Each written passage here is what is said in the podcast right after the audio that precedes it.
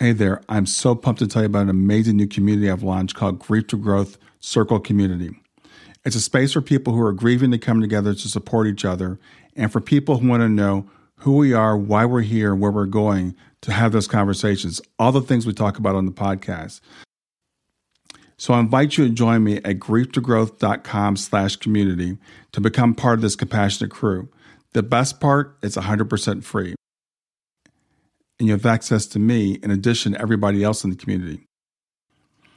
In fact, the podcast will be there so you can talk about the things we talk about in the podcast right there in the community. There's also some premium content if you want to go deeper in the work I'm doing, but mostly it's about building relationships and community and about sharing resources and supporting each other. So come on over and check it out. It's grieftogrowth.com slash community. I'll see you inside. Hi there. Welcome to Grief to Growth Podcast. Your host is Brian Smith, spiritual seeker, best selling author, grief survivor, and life coach. Brian believes that the worst tragedies of life provide the greatest opportunity for growth. Brian says he was planted, not buried, and he is here to help you grow where you've been planted by the difficulties in life.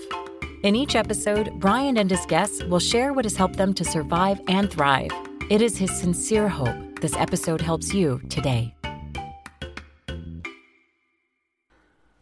My daughter Kayla texted me on Tuesday last week and told me that Les Mis was in town and reminded me that she had given me a kind of a coupon for Christmas uh, to spend an evening with her. That was her Christmas gift to me.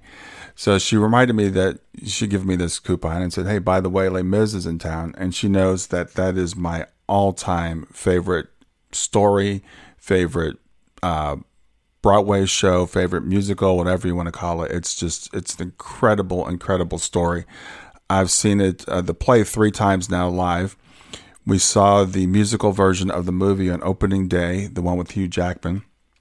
We saw the uh, regular version of the movie with Liam Neeson, and it was funny because Kayla's like, "Why did they make a non-musical version?" Because we can sometimes forget um, that it's not, it wasn't written as a musical originally. It was a story by Victor Hugo, a novel, a very boring novel, by the way. But um, Kayla and I decided to go. And first thing I want to say, in terms of the reason why I'm recording this, is it's very important that we continue to live our lives after a child passes. And for me, I know it's really easy for me to kind of withdraw into my shell and just kind of kind of live out the rest of my days without you know, seeking any joy. So it's important that we keep doing that. And it's important when I have a, I know another child to continue to create memories with her. So with Kayla, we deliberately have done things like we took a trip to uh, to Phoenix, uh, Arizona, which we'd never been to before. Uh, a few months after Shane had passed away, we took a trip up to Put-in-Bay. Um, over Christmas, we went to Nashville, which we hadn't done before, creating new memories and new traditions with with our other daughter. So when she called me, you know, I don't have a lot of spare time right now. I don't have a lot of spare money. Uh, I've got one business that's kind of struggling and trying to get another business off the ground. So spending money for Broadway play was not exactly, you know, in the budget. But I thought, you know, this is important to her and it's important to me too to spend time with her. So I'm just going to do it. So I go online, find the cheapest tickets that I can get, buy the tickets, and, you know, we're off to see the show. So I uh, drive down to where she lives, which is a few miles from where the theater is, and pick her up. And we Uber down and have a dinner at a Mexican restaurant, which is down the street from the play.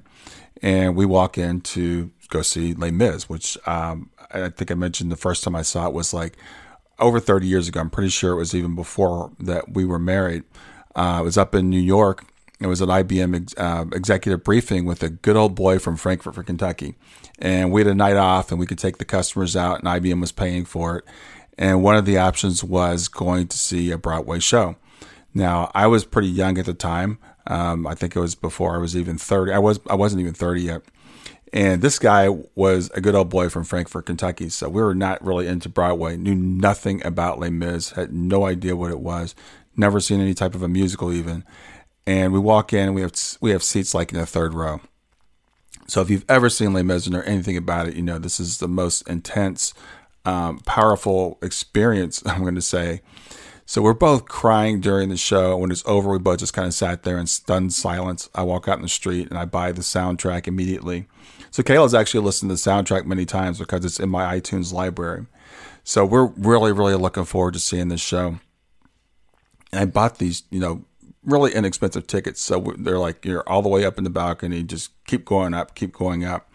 We get up to our seats and we're literally in the next to last row of the theater. And I'm thinking maybe I made a mistake. I should have bought more expensive seats because, you know, this is a special occasion.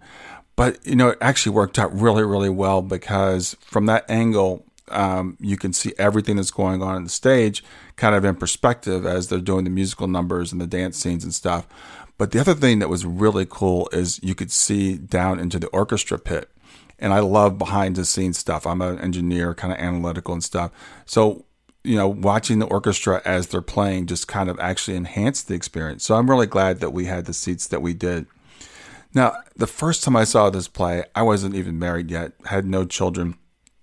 I love the story about Jean Valjean and this little girl he adopts, Cosette, and watching her as she grows up. But, you know, I'm watching it from the perspective of someone who's not married and doesn't have children. So sitting there watching this play with my daughter Kayla, who's now 23 years old, you know, a grown woman herself. I'm pushing 60, uh, kind of like probably where around where Jean Valjean was uh, in the final scene of the play. It was really just a surreal experience and one that I'm I'm very very glad that I had. So I'm recording this because it's a personal story to me, of course, but I hope you take some lessons from it as well. Uh, and that is, you know, sometimes we just have to put aside things like time and money, which we can feel constrained by, and just do the things that are the right things to do to live in the moment and to create the memories. So I'm glad that my daughter and my wife actually prompted me to do things that I wouldn't, you know, frankly do. I would just sit around the house all day and not take vacations and do these types of things. So I'm also glad that I let them push me to do them. So for yourself, if you're in the situation that I'm in, where you know you've lost a child, uh, I just I encourage you to keep living, to keep moving forward, to keep finding joy in life with these things, to keep creating memories because one day you're going to be glad you did, and the people that you may end up leaving behind, they're precious memories for them too. So have a great day. Well, I hope you enjoyed the episode. I want to make it really easy for you to reach me. So just send me a text to 31996 and simply text the word growth, G R O W T H. In fact, you can right now just say, Hey Siri, send a message to 31996. And when Siri asks you what you want to send, just say growth. You can do the same thing with OK Google. Thanks a lot. Have a wonderful day. Thanks for listening to Grief to Growth. Brian hopes that you find this episode helpful and will come back for future episodes. Brian's best selling book, Grief to Growth Planted Not Buried, is a great resource for anyone who is coping with grief or knows someone who is. If you enjoy the podcast and would like to support it, there are three things you can do to help. The first is to share the podcast with someone that you think it will help. The second is to go to iTunes, rate, and review the episode. The third way you can support the podcast is by becoming a patron head over to www.patreon.com slash grief to growth. That's P-A-T-R-E-O-N dot com slash grief, the number two, growth, and sign up to make a small monthly donation. Patrons get access to exclusive bonus content and knowledge that you are helping to spread the message of grief to growth. For more about Brian and Grief to Growth, visit www.grieftogrowth.com.